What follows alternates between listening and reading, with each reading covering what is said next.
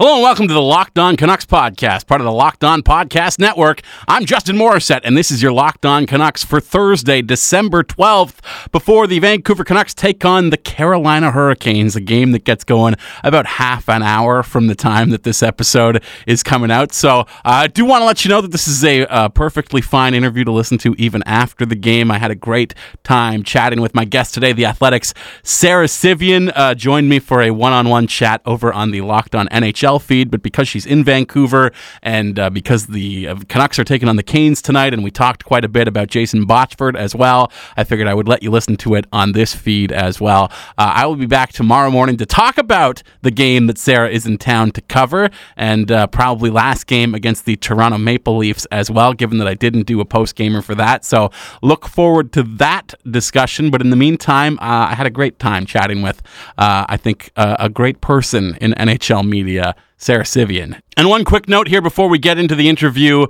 uh, Sara joined me live from Rogers Arena in the bowels of Rogers Arena. And uh, as a result, her uh, cell phone reception cut out a couple times. So uh, there are a few answers off the hop that might be a, a bit difficult for you to try and discern what she's saying. But I do want to encourage you to stick with it as uh, it, it, does get much better as the interview goes on. And we had a, a good conversation at the end about Jason Botchford that I think is worth uh, sticking around for. So please uh, suffer through some spotty cell phone reception in the early going. It gets good by the end, and it's worth sticking through.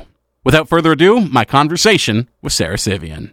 My guest today is the Carolina Hurricanes beat writer for the Athletic's NHL banner, and uh, I have been looking forward to chatting with her for a very long time. Glad we could finally do it while you're in my city, no less. Sara Civian. Sarah, uh, thank you so much for doing this. I know the feeling's mutual. I almost had to sleep on your couch, but I figured it out. So this isn't live, but it might have been in dire circumstances. yeah, I mean, I'll save that conversation for off the air, I guess. But I, well, maybe not. What's going on there? The Athletic's not setting you up with accommodations on the road? Come on. No, there was just one emergency. Everything's been great with that stuff, but um, something happened to the hotel I was staying at, and they called me in the first period of the game, and um, where were we? In uh, Edmonton the other night? Edmonton. Yeah, yeah. And they were like, um, something happened with the hotel, like you can't find other hotels and I'm like, Oh, well what am I gonna do? I'm like texting Durant he's trying to help me out but um there ended up being somebody I know who let me stay with them. Lovely Canada. Wonderful. Glad to hear that it all worked out in the end. But uh, I've, been, I've been looking forward to having this conversation, Sarah, because lately I find myself bogged down with all this uh, heaviness surrounding hockey culture and uh, you know systemic uh, abuse and violence and and uh, coaches stepping over the line. And look, I don't mind having those conversations. I don't want to say that I don't uh, you know look forward to diving into that sort of thing because that's news. And when it happens, we do need to address the problems within hockey systemically and as a culture. But there is another side of that coin as well. You know hockey can be good. It's not all bad all the time. And I feel like you work for the team that really is like that shining star example of what is so good about this game when it is good, because the Carolina Hurricanes have been a lot of fun pretty much right from the moment that yeah. you arrived in Carolina. And before we talk about the team as a whole, I just want to ask you, like, what's it been like to cover this team since you've been with the Athletic? It's been just perfect, you know. Um, they PR called me before I took the job, and they were like, if things, even if they don't win, things you can change this year with the culture, with Williams being captain, with um, all the they assembled, and they took really took a lot of stock into having good characters on the team. They added to that has been huge, and um, they just they knew it'd be a great team to cover, and they couldn't have been more correct. And I was just sold on that. And it's my first well, now it's my second, but it's my first few years um, coming into my own as a reporter and really being the one that asks the questions. So you know what, that's tough, but they've made it as easy as it could possibly be, uh, especially coming from Boston. There's so many reporters, and then I looked up to them, and I'm like, growing up reading them, I'm like, how am I going to ask that question that he's just going to ask? So the fact that I can kind of ask my things every single day has been like outstanding for my job. And of course, the guys have been so accommodating and so awesome with my silly questions sometimes. Well, what, what, were you kind of expecting coming into this job? Because my impression of Carolina before last season really was it's like one of the, you know, sleepier outposts way out on the edges of uh, the hockey galaxy that doesn't get a ton of shine. It's kind of, uh, I don't want to call it like a backwater hockey market, but it's not one of those teams that you hear very much about and yet they have started to dominate the discourse as far as uh, you know comedic hijinks and so on etc over the last year and a bit here. Were you expecting it to be kind of um, I, I, guess quieter than it has been? Well i had a lot of conversations with a lot of people that told me that it was going to be different but still you just have your doubts and you never thought it would be the storm surge and all that kind of stuff. I never thought it would be the number one story, but then it ended up being the number one story. Well, not really, but like one of the top stories of last season, and um, just learning how all that stuff works and how Tom Dundon came in and he did he invested in the marketing and the branding and how much um, learning all the ins and outs of that has been awesome. Um, I thought it, it's so much just on the ice, and of course it goes into how good the guys are and like how uh, how much personality some of them have. Well, you know, this is a team that was uh, coming out from under Bill Peters before Rod Brind'Amour took over, and I wonder how much that has to do with how fun the team is now. Because you know, we've heard allegations not just uh, of Bill Peters' time uh, in Calgary, but of course, um, uh, Michael Jordan, Jordan, or I don't even know how to say it. Michael Jordan is what I've been calling him. I know, right? the, the hockey one uh, uh, yeah, was alleging abuse at the hands of Peters during his time in Carolina. Eddie Eddie Lack didn't necessarily have the best time with Bill Peters in Carolina either.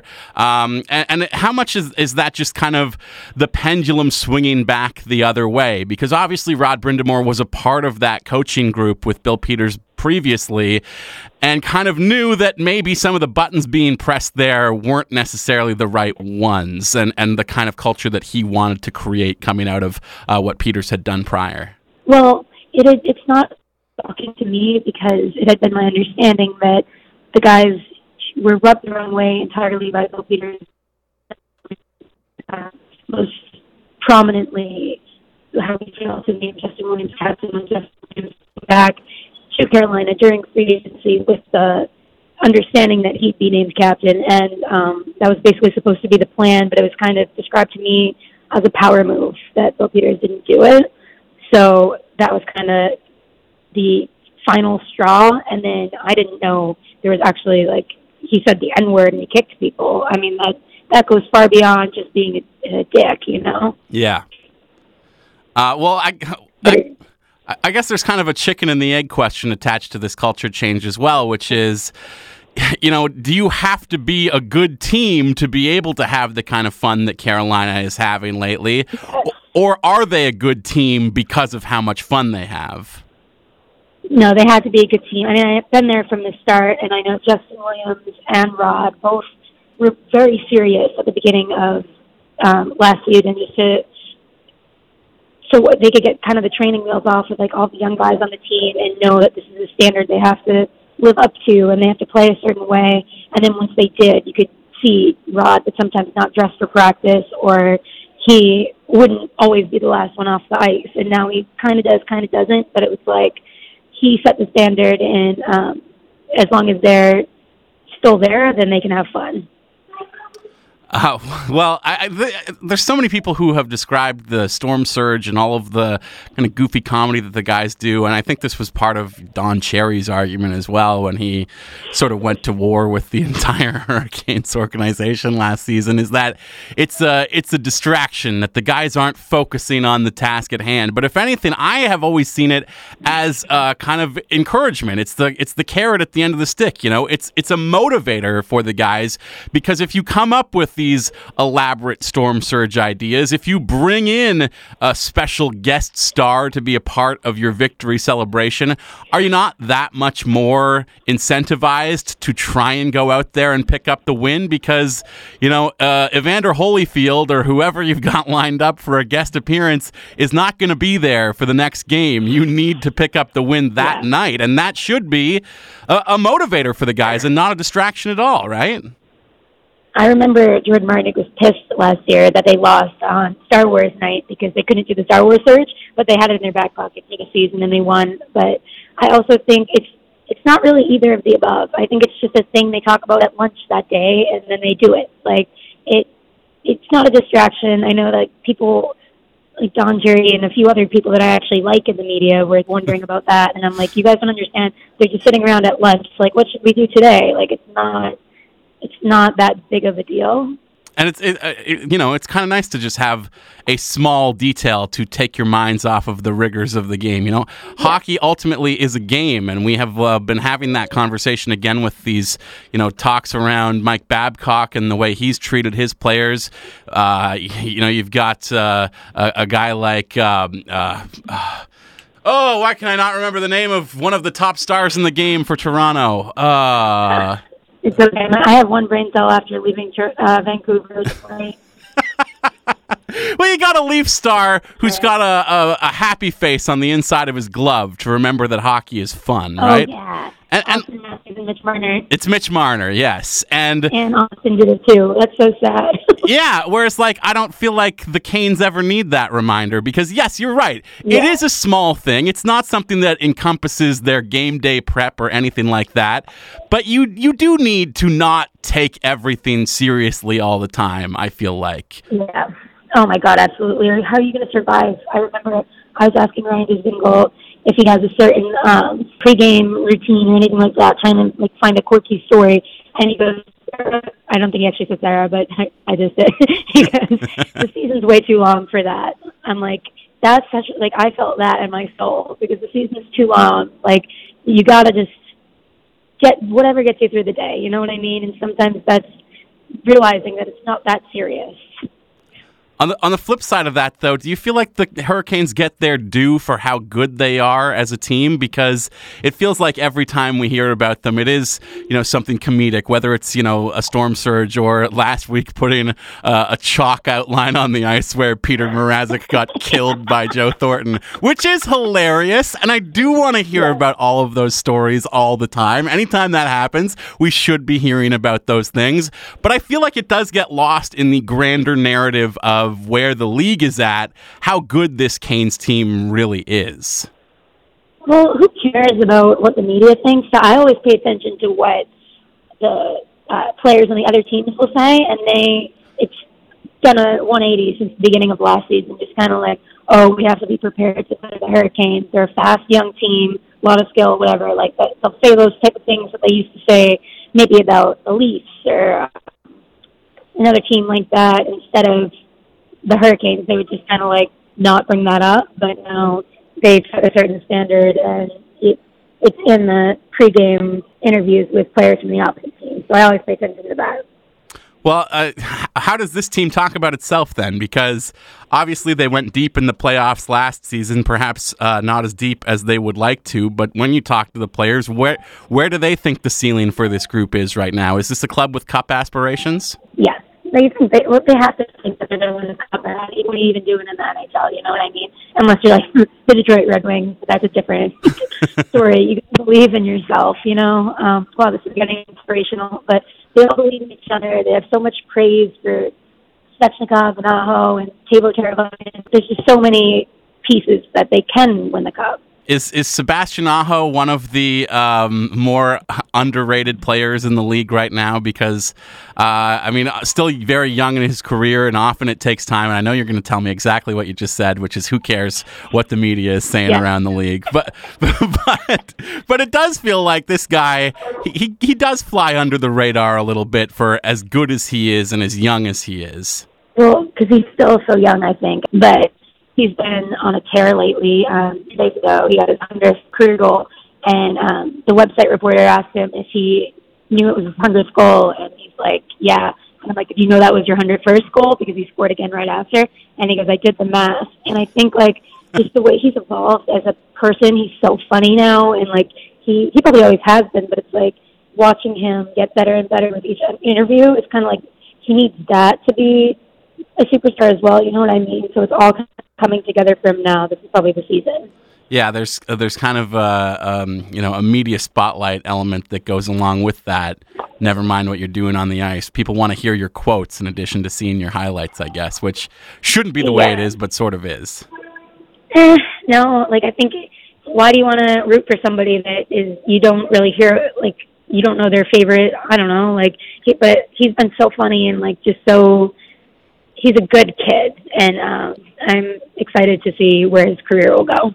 Well, uh, do you feel a burden then to kind of get those personality moments across? I, I know this is a team with a Oh, ton of of personality, but you know this is kind of uh, you are uh, sort of the nationally known Hurricanes person. Maybe that's just my section of hockey Twitter that you tend to dominate, but I honestly couldn't have named a single Hurricanes media person before you took the job at the Athletic. And uh, you know, I guess there's all sorts of eyeballs across the league reading your articles as far as uh, uh, what this team is doing, and uh, how much pressure do you feel to try and uh, and get across who these guys are and what they're all about? Uh, it's a lot of pressure, but it's fun pressure. Like that's what I signed up for, and that's what I'm trying to get to in my career. And I know it's not always perfect, but my favorite part of everything is getting your personalities across, so that it makes me happy that they have such fun personalities. And in my second season, I'm just kind of getting to know them better and getting to know what questions to ask to make them tell a joke or something like that, and um, show the world who they really are, and that makes me so happy. That's the most rewarding thing. Like we get it. They're good at the penalty kill. We get it. They are um, to whatever. Like we can break down video clips to death. But I like to be the person that can to like tell tell you like their favorite song or something. Like I know that's stupid, but I like to bring that to people. You know.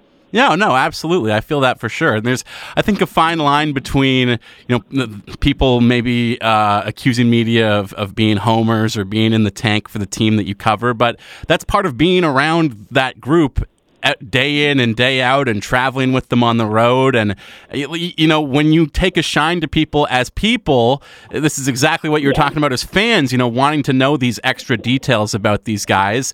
It, when you know them, it's hard not to root for them and want the people that you care about to succeed. And, and you know, that can make you perhaps not look uh, impartial as a media member, but I think it's impossible not to uh, feel that sort of attachment to people who are nice to you. And I wouldn't say they're your friends necessarily, but you're certainly friendly with on a day in and day out basis. It's a very fine line, I think. And, and uh, it's a, a lot easier to criticize when you're outside and don't have those actual relationships. I, you know what? I kind of, in my personal experience, disagree because I didn't like being negative before I got to know some of the people because I couldn't explain to them, hey, like it might be this story that I have to write, but just like giving you a heads up that like whatever, whatever, and like I know which buttons to press more, and I know I can have a conversation, and they all know that they can come to me if there's something they maybe disagreed with or agreed with or wanted to clear up. Like there's been a few times where they'll clarify something for me, and I'm like, I'm in the wrong, and I didn't know that. Thank you. Um, and they understand that I have a job to do, and I think just being able to have that um, dialogue is something that makes it easier for me to be critical because I know that they know that I don't hate them or that I'm not trying to bury anybody, but that like if they're playing bad, I'm not gonna lie about it. You know. Yeah, no, I, I, I don't mean to like accuse you of being a homer at all. That's not what I was trying to oh I say. No, I know, I know. I just wanted to talk about that. I know you don't think that. Well, uh, speaking of uh, kind of the, the difficulties and intricacies of the job and, and trying to uh, grow as a as a writer and, and the difficulty perhaps of uh, of reporting on game stories, game in and game out, uh, you're in Vancouver right now, and I would probably be remiss if I did not ask you uh, about Jason Botchford because look, uh, I know that Jason Botchford's uh, legacy and his um, you know um, ability to be kind of a mentor figure extends right across the board uh, where I am, certainly in Vancouver. What I didn't necessarily realize in you know reading what you had written about going to sit on his bench yesterday and, and what an experience that was. Uh, for those who are not aware, there is a bench right near Rogers Arena with a plaque dedicated to Jason Botchford uh, that was installed by Wyatt Arndt and crowdfunded by uh, you know fans right across the city here in Vancouver.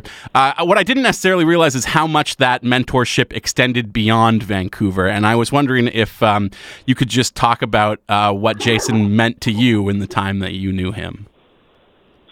to me, it him like in what he did and the way he was meant that there's somewhere that maybe I could belong in hockey in the hockey world because just the, how fearless he is. I'm not there yet, but that's why I was upset coming here just because I knew there's so much more he could have taught me about how to get to where I want to be, but I don't want to be that stuffy reporter. Like, and there's a place for that reporter that's serious all the time and that um, doesn't have inside jokes with the readers and stuff. But I'm the type of person that loves to go on Twitter and look at um, what everyone's saying, like interact, and um, I just I want to be the type of person that does a must read, and number one, be the type of person that's a good person, and just it's hard to collect my thoughts about him because there's so much that's so hard to explain. But you read the Athletics once and you understand what I mean. Just he had that electric writing style, and he you knew he cared, and you knew he cared about the fans, and that's it. Just it was so refreshing because I'm like thinking, do I want to be somebody like five years from now? How am I still gonna care about this? How I'm going to make it interesting? Every night he made it interesting. He brought the heat, and he was clearly grateful for his job. And I never want to mail it in. And just no matter if you liked him or you hated him, he never mailed it in. And that he was fearless. He didn't care if you didn't like him, and that's something that I struggle with. And just that meant the world to me to see that he was like that. Did you guys have a relationship? Did you kind of reach out to him via DMs, or had you met him uh, at Vancouver games? Was there like a, a, personal relationship there as well, beyond just someone who admired his work? Yeah, and he would help all the young athletic writers and beyond. He just was so the advice he would give just kind of it's hard to put into words, but it just meant the world to me, and that's why it's just so selfishly sad that he's gone because I ask other people for advice and I it's just not I wish I had asked him more, you know what? Because yeah, we did have a personal relationship, but I didn't want to bother him and I didn't I just kind of like to some degree would get advice from the way he was write and I I wish I had bothered him more because now it's like I have a lot of great helpful people in my life, but none of them are Jason Botchford. Yeah, I mean, it's it's so rare to find someone like that who is so kind of selfless with Has their own time, yeah. and, just yeah, exactly, and just willing to uh, you know do everything for anyone that asks anything of them, right? Um, exactly. I, I didn't want to abuse that, but now I'm like, God, what what am I going to do? Yeah, because that was, I think, the real shock uh, of when he passed away and all the stories that came out is that you know uh, you're not alone in having that relationship with him. I I, I couldn't, as someone who had a, a, pretty close relationship with him, I thought as a mentor figure, you know, uh, the extraordinary thing about our relationship is how unextraordinary it was that he was doing this yeah. for literally everyone who reached out for his help. And there's just so few people yeah. in this or any other business who have, you know, never mind the willingness, but the time and ability to to take on yeah. that role. Um, and he is dearly missed here. But uh, I think one of the things that goes underappreciated in this market is how dearly missed he is everywhere as well. Yeah. Oh yeah. Um, just a superstar, and just is such a good lesson that if you're a good person and if you try hard, you never mail it in. That like you will be universally like I don't know. He made a difference, you know, and he did it by being himself and just he was the most genuine person I've ever met and that sometimes that works out for some people, you know, like it's so hard for me to collect my words about him because I had been like wondering how am I going to elevate myself the second season? How am I going to be the reporter he would have liked me to be? And I, been something I'm struggling with more than I thought I would coming to Vancouver. I sat on that bench for like an hour in the rain. It was pretty dramatic. Just it, it was it felt nice to have something physical to just kind of like in, imagine what he would have said to me, but it's just it got a little emotional. So uh, thanks for putting it better than I did. Well, uh, thank you for, for sharing it, and it's it's a funny night that you would be here to cover uh, the Hurricanes at Rogers Arena because it is one of ten games this year uh, where the Botchford Project is going on Yeah. uh, this evening. Natalie Hoy is the third uh, fellow in, I guess, this Botchford Project fellowship where young writers are being brought into Rogers Arena to cover these games. Uh, Natalie would have been there during the uh, morning media availability. Had did, did you get a chance to talk with her at all? Or are you looking forward to that later on this evening as you and I are speaking about an hour and a half before puck drop here? Oh, I can't wait. Um, that's going to be amazing. I didn't get a chance. I was writing all day, and then they canceled morning skate, so I didn't really go to the rink yet. But I'm still excited. I'm obviously going to stop by and talk to her. I love that it's a woman. Yeah, that she is the first woman chosen in the project so far. So uh, the fact that you Oh, get to be there and, and try to uh, show her that uh, there is space for, for, for women in the press box and, and Oh, yeah. within hockey media, I think is is nice as well because we don't really have a ton of ladies here in Vancouver who cover Yeah. the team on a full time basis. So uh, good time you know with what? you in town. you know what? Um, Botchford was the best at that because he wasn't performative and he wasn't like exceptionalist, if you know what that means. Like, obviously, you know what that means, but I don't know if I said the right word. But the way that he just accepted women without being like, oh, you're a girl, you're something different. Like, and he just would let you do your thing. That was important to me. It, it would be welcoming in the same way that he would welcome in any young person and try to Yeah, make any new person exactly. comfortable in this space because you know this is something that I wrote about extensively after his passing. He, it wasn't a welcoming space for him arriving here in this city 14 years ago, uh, kind of being frozen out by uh, the establishment media in this city, and I think he really internalized all those lessons and made Yeah. it his like life's mission to make sure he cultivated a culture wherever he was, whether that was in a physical space in Vancouver or a digital space at the Athletic, that flew in the face of basically what he had to deal with when he arrived in this city.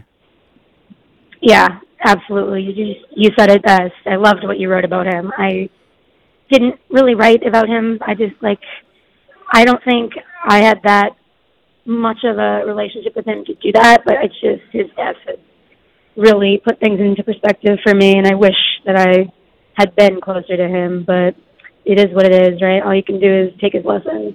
Yeah, well, um, Sarah, I'm so glad that uh, I got you to open up a little bit about him and, and share your Yeah. experiences with the man and talk a little bit about the hockey team that you cover as well. Uh, thank you so much for doing this and uh, enjoy the game tonight. Of course, I will. Always nice to catch up.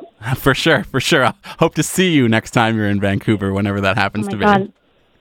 Imagine that.